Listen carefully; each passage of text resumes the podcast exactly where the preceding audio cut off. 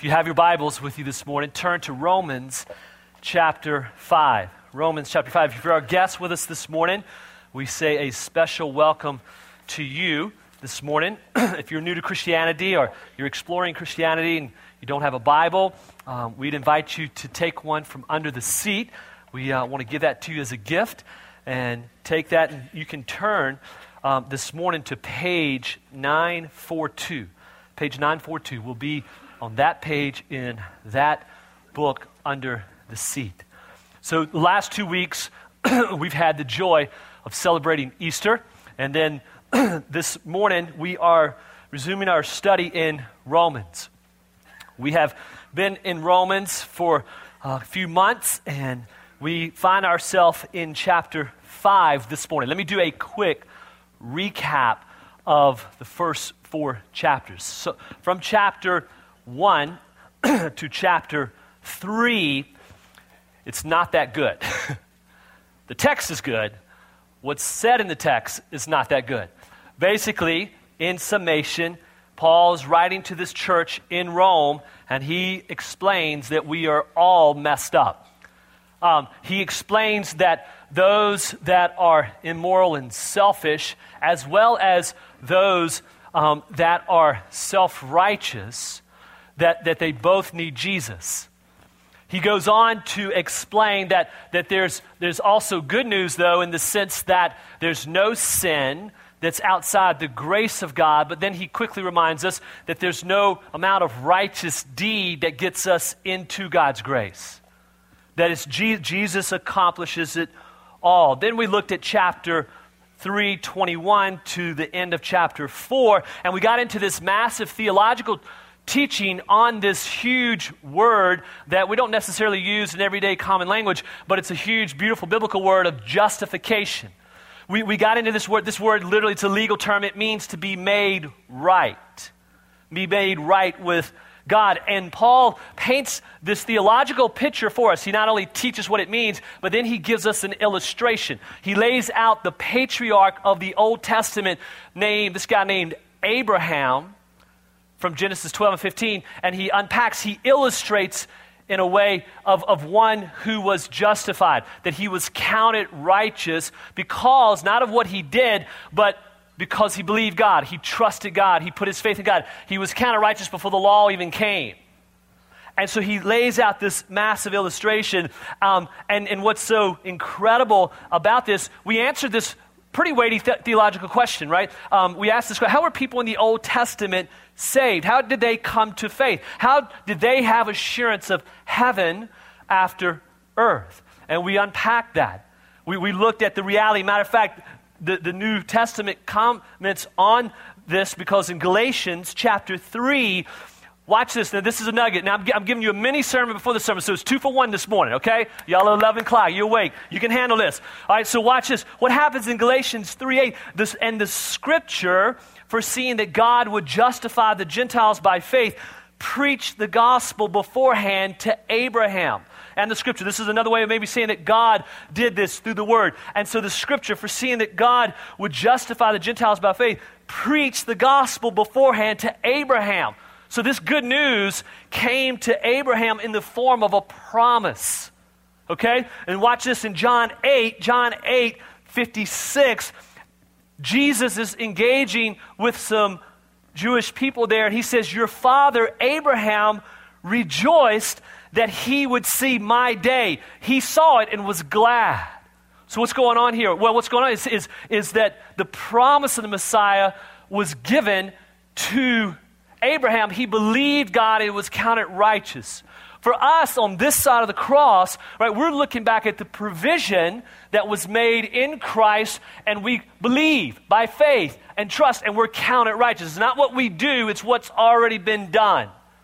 And so we answer some of these incredible questions. And then in chapter 4, look at chapter 4, if you would, in verse 23, what it says it says, But the words, it was counted to him were not written for his sake alone.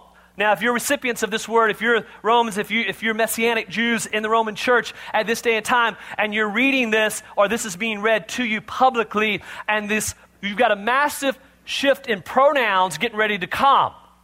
Right? It's going to be a little bit of a, a, a, a snap of the head, okay? Because this is so amazing. He says, but it wasn't written for his sake alone, but for ours also. It will be counted to us who believe in him who raised from the dead Jesus our Lord, who was delivered up for our trespasses and raised for our justification. Right? I mean, you start squirming in the seat when you hear that. Because you're just hearing all about Abraham and you're thinking possibly, well, what about me? What about what do I need to do to be made right with God? And he lays it out. Oh, the joys of justification. And so let's read Let's read verses 1 through 11. Here he goes. Therefore, so in light of all this amazing good news that's been told about how we were sinners and yet we can be made right with God. Therefore, since we have been justified by faith, we have peace with God through our Lord Jesus Christ. Through him, we have also obtained access by faith into this grace in which we stand, and we rejoice in hope of the glory of God. I want you to notice, I'm going to say this word quite a few times. All right, everybody, look up real quick. I want you to look back at your text, but look at me for a second. What, what, just notice this word more, or more than, or much more as we read through this, right? I'm thinking it doesn't get any better than what I just read. we have peace with God because we've been justified with God. That's good news. Okay? Much, so just notice the language. Verse 3 more than that, we rejoice in our sufferings, knowing that suffering produces endurance, and endurance produces character, and character produces hope. And hope does not put us to shame because God's love has been poured into our hearts through the Holy Spirit who has been given to us. Verse 6 all this stuff, we have been, we have peace. All these things, the joys of justification. This is not what we do, this is what God has done. For while we were still weak, at the right time, Christ died for the ungodly.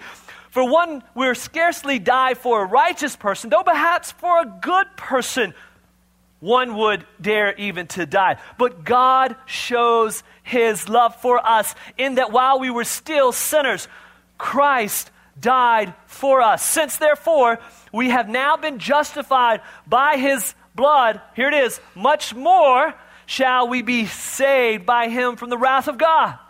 For if while we were enemies, we were reconciled to God by the death of his son, much more. Now that we are reconciled, shall we be saved by his life. Really? For real, Paul? More than that? Are you kidding? We rejoice in God through our Lord Jesus Christ, through whom we have now received reconciliation. wow. What a text. We've got a lot of work to do. So let's pray. Father, this is good news to our souls. This morning, use this text not to inform us but to transform us, God. We come humbly, we sit under this word. We do not sit over this word.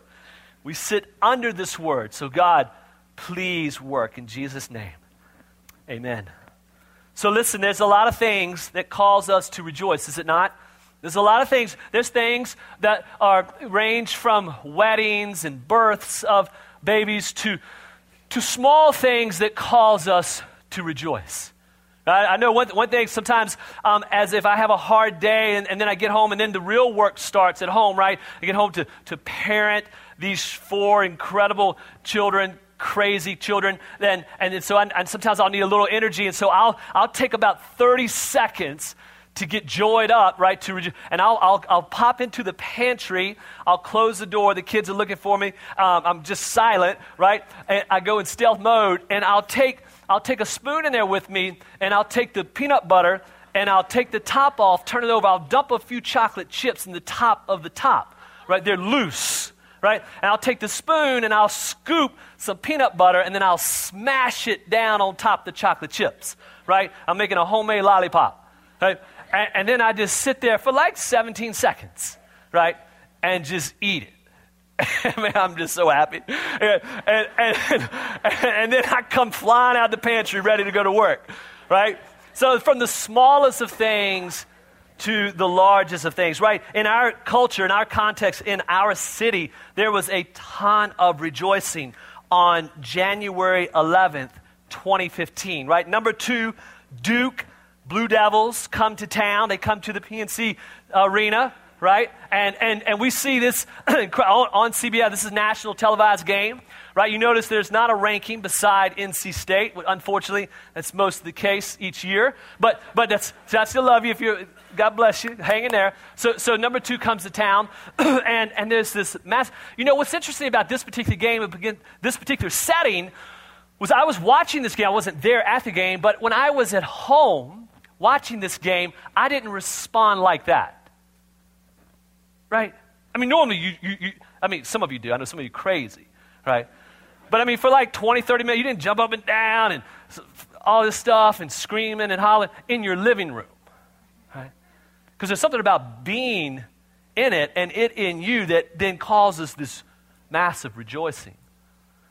And what I think it is about with Christ, oftentimes, is that when we remember and realize that we are in Him and He is in us, it then causes this massive rejoicing, right? The, the, word rejoice, maybe your translation says exult. It's not E X A L T, it's E X U L T. And the difference is, is one is just praise to God, and then one, one is to explode with joy. And this is the word. Translated also rejoice. It's to explode, rejoice. It literally means to joy again. To joy again. Right? To, to rejoice. And oftentimes, there, these things that we rejoice in, they fade. Right? They fade, and we have to remember, we have to reflect back. And I'm going to argue with you this morning that the event of the year, the, the, event, the game of the year where another devil was beaten. Let's just go there, right? Where another devil was beaten should cause the greatest amount of rejoicing that's, over, that's ever increasing. That will crescendo, in one sense, into this eternal praise of the Son of God. And so, quickly, three truths this morning. Three reasons why we rejoice. Three reasons why we rejoice. Three reasons why we, listen, joy in our justification while we joy in our justification, being made right with God. Now, if you're here this morning, you're not a believer, I'm going to invite you to listen in and look in. Listen in and look into the text because I would plead with you to experience this joy. You, you could, you, you, you may have not, but to experience this joy. Right? You have to come to a point where you believe you are a sinner and you need grace, and God will save you through the death, burial, and resurrection of His Son, Jesus. And so you can experience what I'm getting ready to walk through in this text this morning. And so listen in. For those who are in this room and know these truths, may by God's grace, please do not be bored by this. If this bores you, and you've heard it over and over and over again, you may need to listen and look in as well and ask the question Do you know the Savior this morning? Because this news in this text radically changes hearts. And so let's unpack it. Here we go. Number one, let's rejoice. Let us rejoice, for we have peace with God through Christ. All other religions, right? All other religions apart from Christianity teach to acquire peace. It is left up to you. And the Bible teaches, and that it's told in this text this morning that to be at total peace with God, it's left up to Him. And this is what He does. Notice in verse 1 I, Therefore, since we have been justified, this has happened to us by God. By faith, we simply believe, we trust. Since we have been justified, right? Watch this. We have peace with God. So having peace with God's directly connected to what God has done in His Son. Now, what's interesting, about this text is this, this word peace, right? It's, it's not the idea of this subconscious thought of where it's just the, the opposite of maybe disarray, that, that, and, and, where like you get all the dishes done, right? And you, the house is clean and you just sit down and it's peaceful, right? That's not the kind of peace he's talking about. This is the kind of peace that's opposite from war. This is the kind of peace that he's talking about. What Paul is saying, listen, listen, we were at war with God, and yet God, and, and, and, and even worse than that, God was at war with us.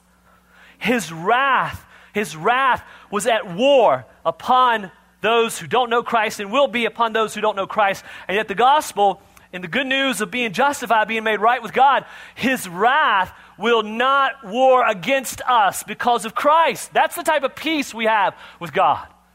That's good news this morning, Providence. Listen, the joys of justification. Notice verse 1. Imagine the reader, right?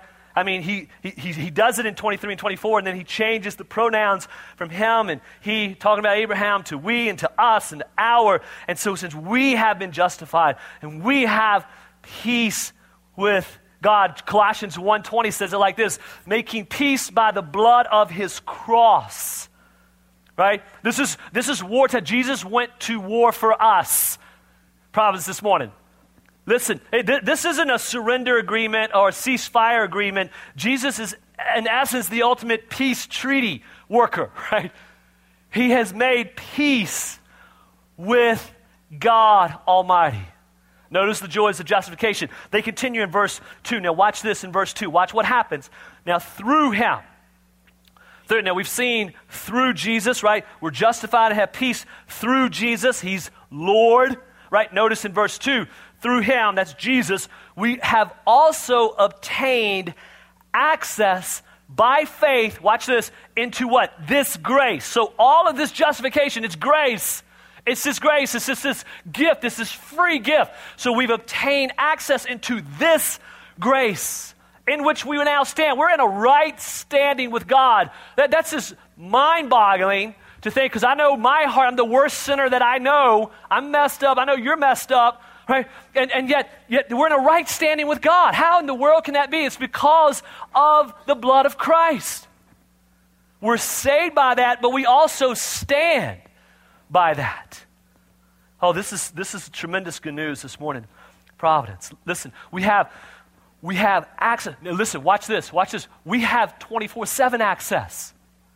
I mean, you lived in the Old Testament and you're a priest in the Old Testament, once a year, that priest has access into the Holy of Holies, behind the veil, to where this incredible presence of God was. And even then, the Old Testament priest, they tie a rope around his leg just in case he got struck down from some sin he had in the holiness of God, and they pull him out. You imagine that? I'm just curious if it was ever an account of that. I don't necessarily record, but is where they had to pull him out once a year with the rope into the presence. And we have 24 7 access because of what Christ has done to the presence of God. This is tremendous this morning. And the peace that listen, the peace that comes with that. I've, I've had, I've been granted access right, to certain things that have caused joy, but it's always faded. I remember I went over to England one time. I was there for a one week class, intensive class. I flew in a day early to catch my breath because it could be a 9 to 12, 12 hours a day of study. I don't have that much capacity. And so I got there early, got some hot tea, drink tea over there in England, and, and, and just it, it was there. And then I found out that Wimbledon was taking place right? I'm not a big tennis guy, just too big to move that much. And so, so but, but, but, but I, I was like, I like it, it's cool. So I took the train outside of London uh, to the little village, and I was surprised that it's just a little village. And, and I get there, and I notice there's a line that's six hours long. And as two people come out, they let two people in. I'm like, this isn't going well, right?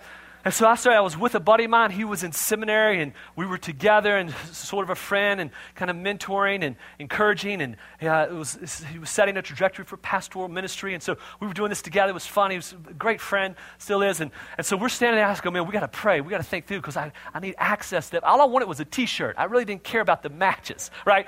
And so I'm like, let's figure this out. So we go to the exit, where the exit, and this sweet little lady comes out. She had this cool Ireland accent. And, uh, and so we began to talk, and I was like, man, listen, I know this sounds crazy, but uh, because if you have the band, if you have the band on, you can get back in the exit, right?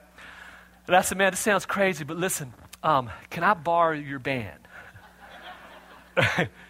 All I want's a t shirt, right? And uh, 10 minutes access just to run. I just want to check the place out. I'll come right back out. And we had a sweet little conversation. She, she was sweet. And, and she, she, she, she, believed, right? Unbelievable. And, and so she takes it off and she gives it to me. And now, because I'm encouraging the younger guy with me to stay there and talk to her right, while I go in. And, and so that's just the beauty of mentoring younger guys, right? And so, so, so he's standing there and, uh, and actually he shared the gospel with it. It was kind of cool. And so, so I run in. And when I went in, my buddy tells me later, she looks at him, she goes, Do you think he'll actually come back?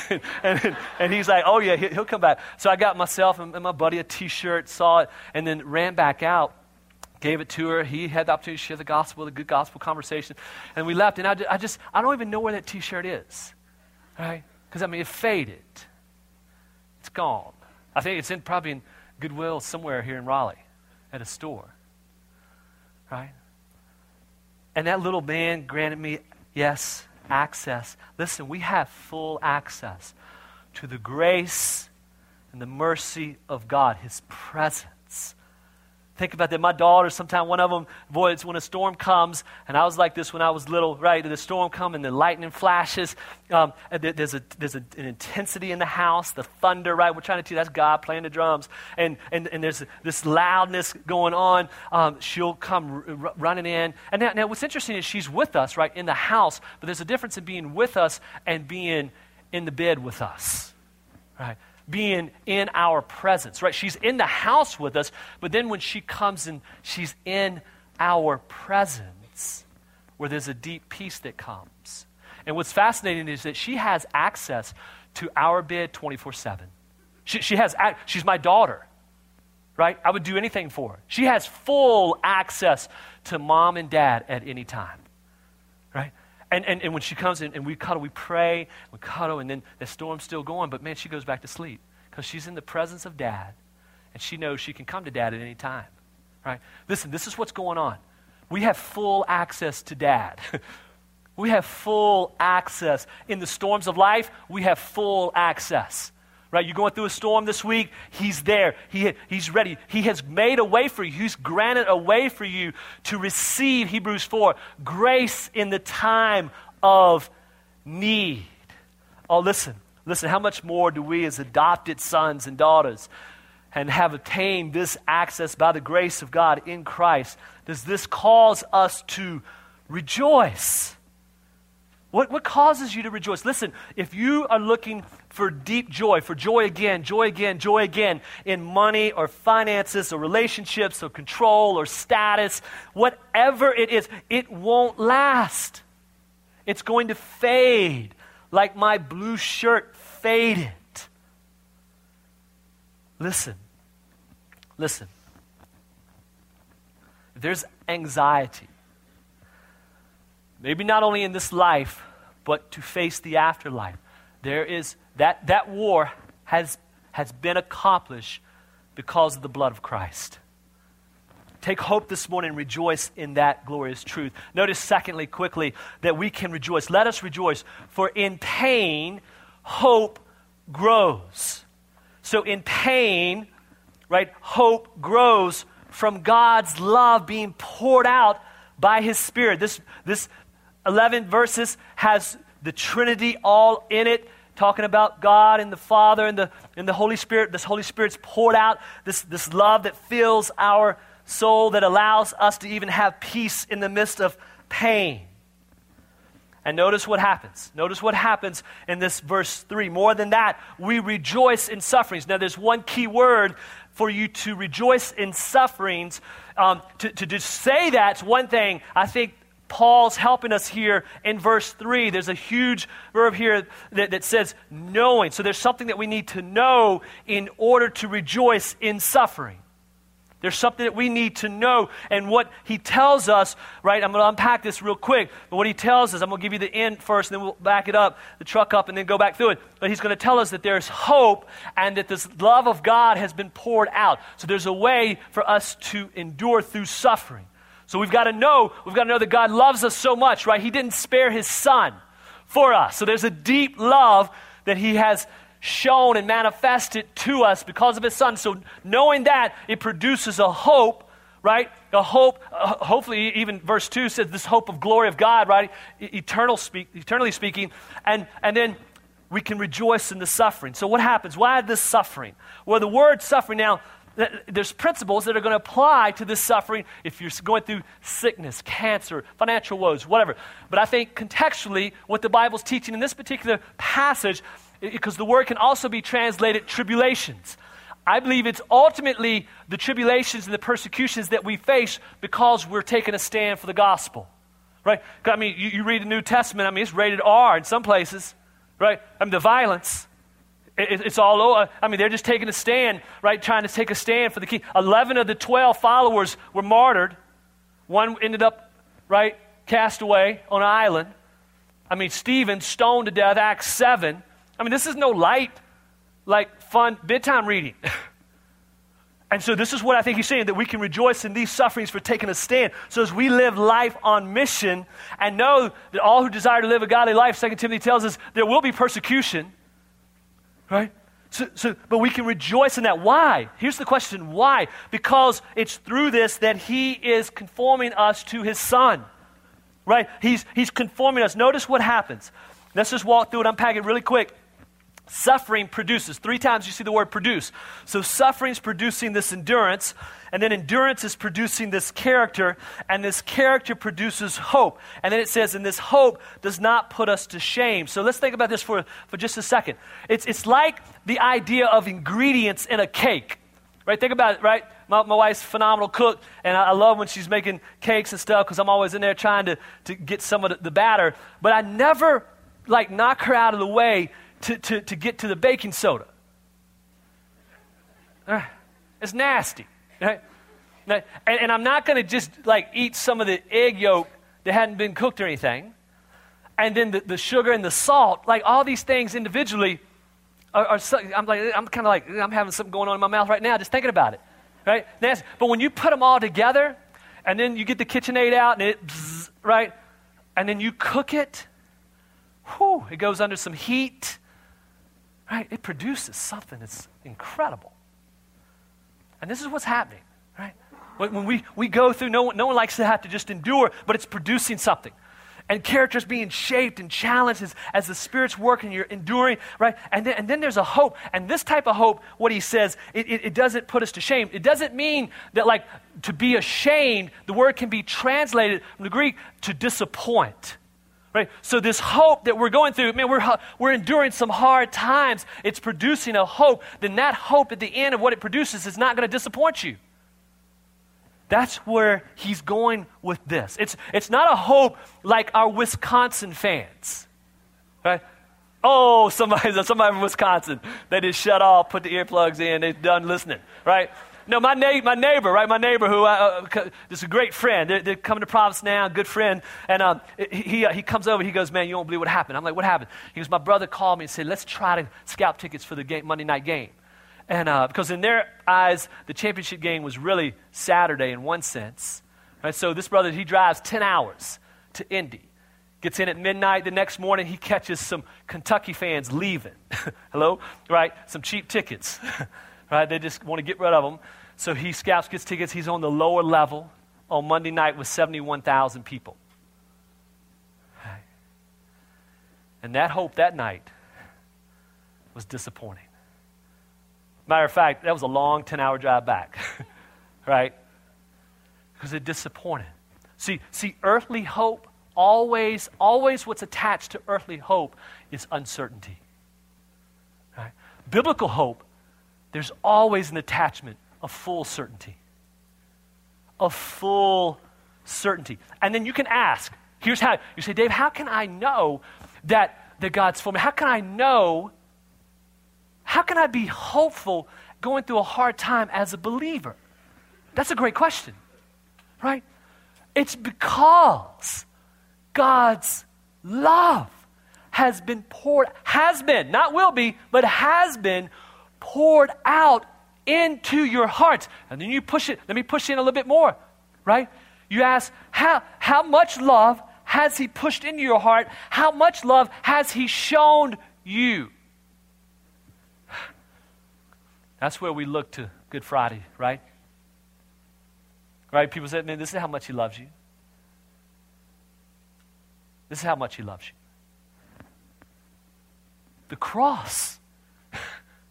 you, you won't get any, it will not get any better than that. You want certainty of hope. You look at the provision he made to absorb the wrath of God in your place.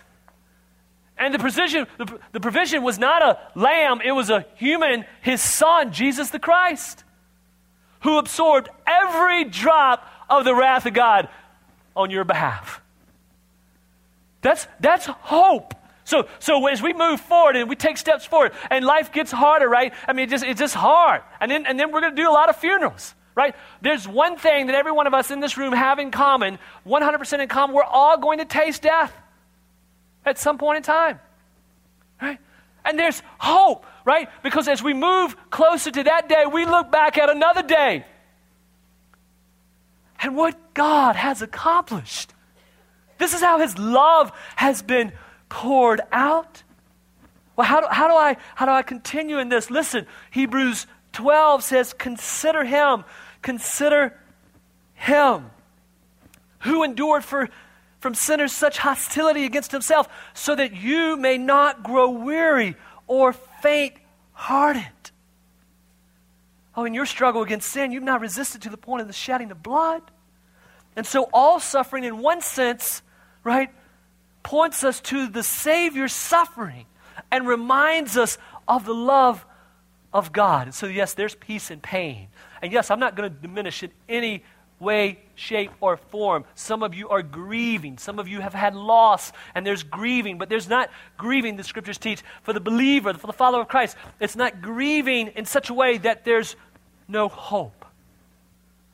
Oh, there's great hope. There's great, great hope, right? And so let us listen. Let us rejoice. Like we have peace with God, right? Yes, we have peace with God. Let, let us rejoice, right? That, that in pain, hope grows. Hope grows. And then, third, as we close it down, listen, let us rejoice, for we have a pardon for our sin by God through Christ. Now, I'm going to walk through 6 through 11, because 6 through 11 is fascinating text because it points out the many different things that we are apart from Christ. Notice in verse 6 while we were still weak at the right time.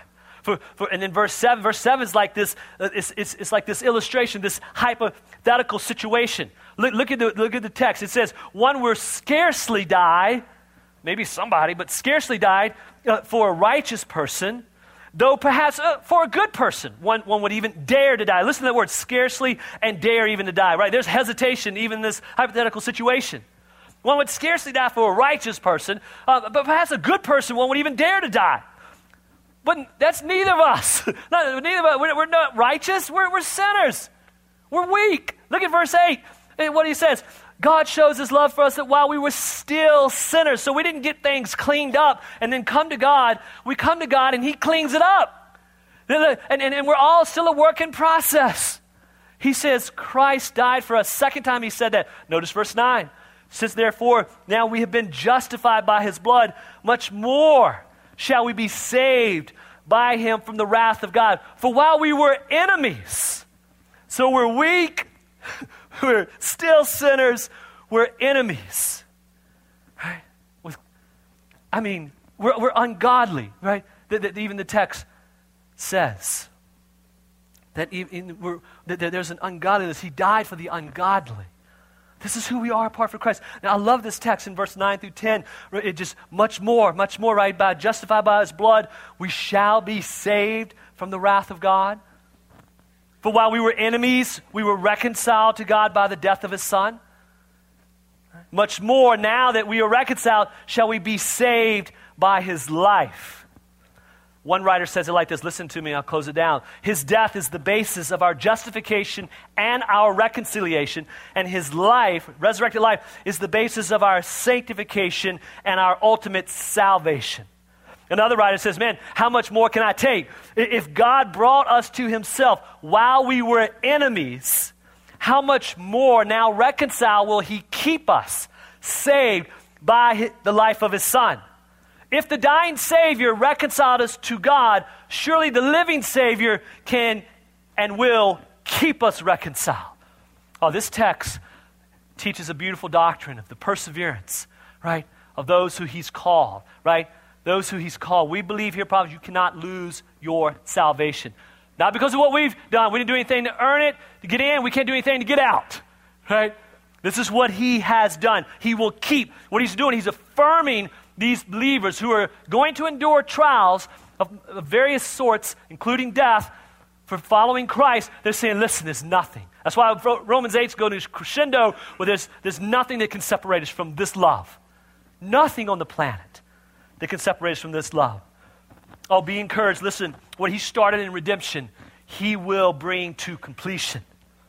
Think about being pardoned for just a second, right? Think about just being pardoned for just a second. It's, it's, like, it's like being daylight all the time. And what I mean by that? I mean this. At night, right, we see, we see the stars, and then in the daytime, we, we, we don't see the stars. But we know the stars are there. And this is what it is like to be pardoned is to like live in daylight all the time. To be pardoned is like the idea of, of our sins, past, present, and future, are never seen by God. Because, because He's in, in Christ, He's covered those. If you've repented and trusted and placed your faith in Him.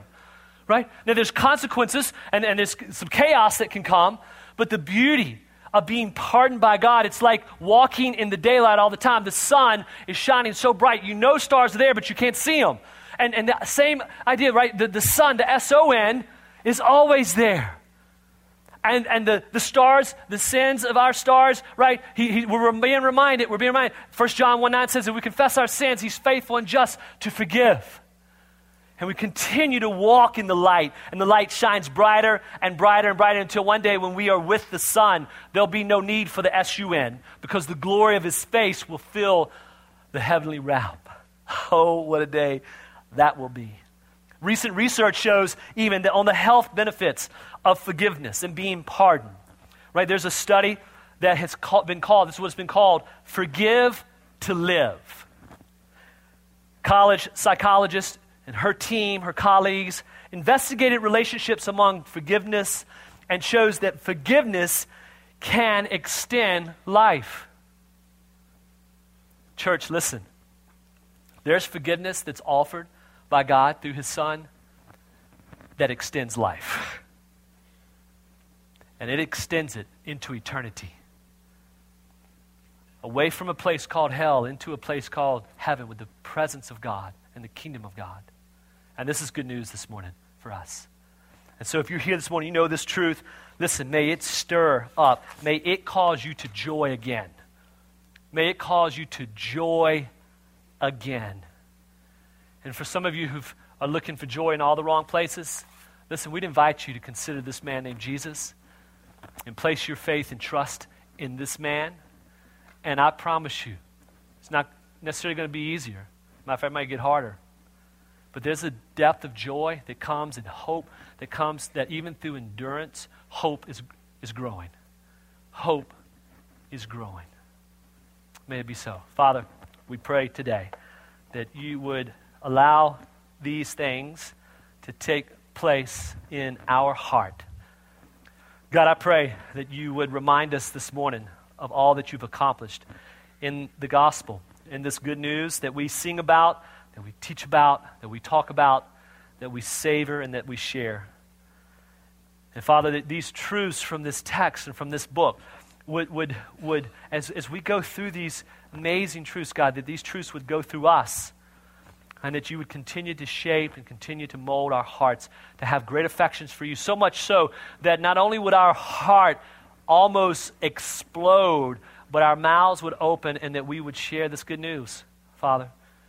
So grant us, Father, just from this text today, um, great, great fuel for our faith to keep believing and keep enduring. And, Father, that you would encourage us to even share this week. We love you and pray this in Jesus' name. Amen.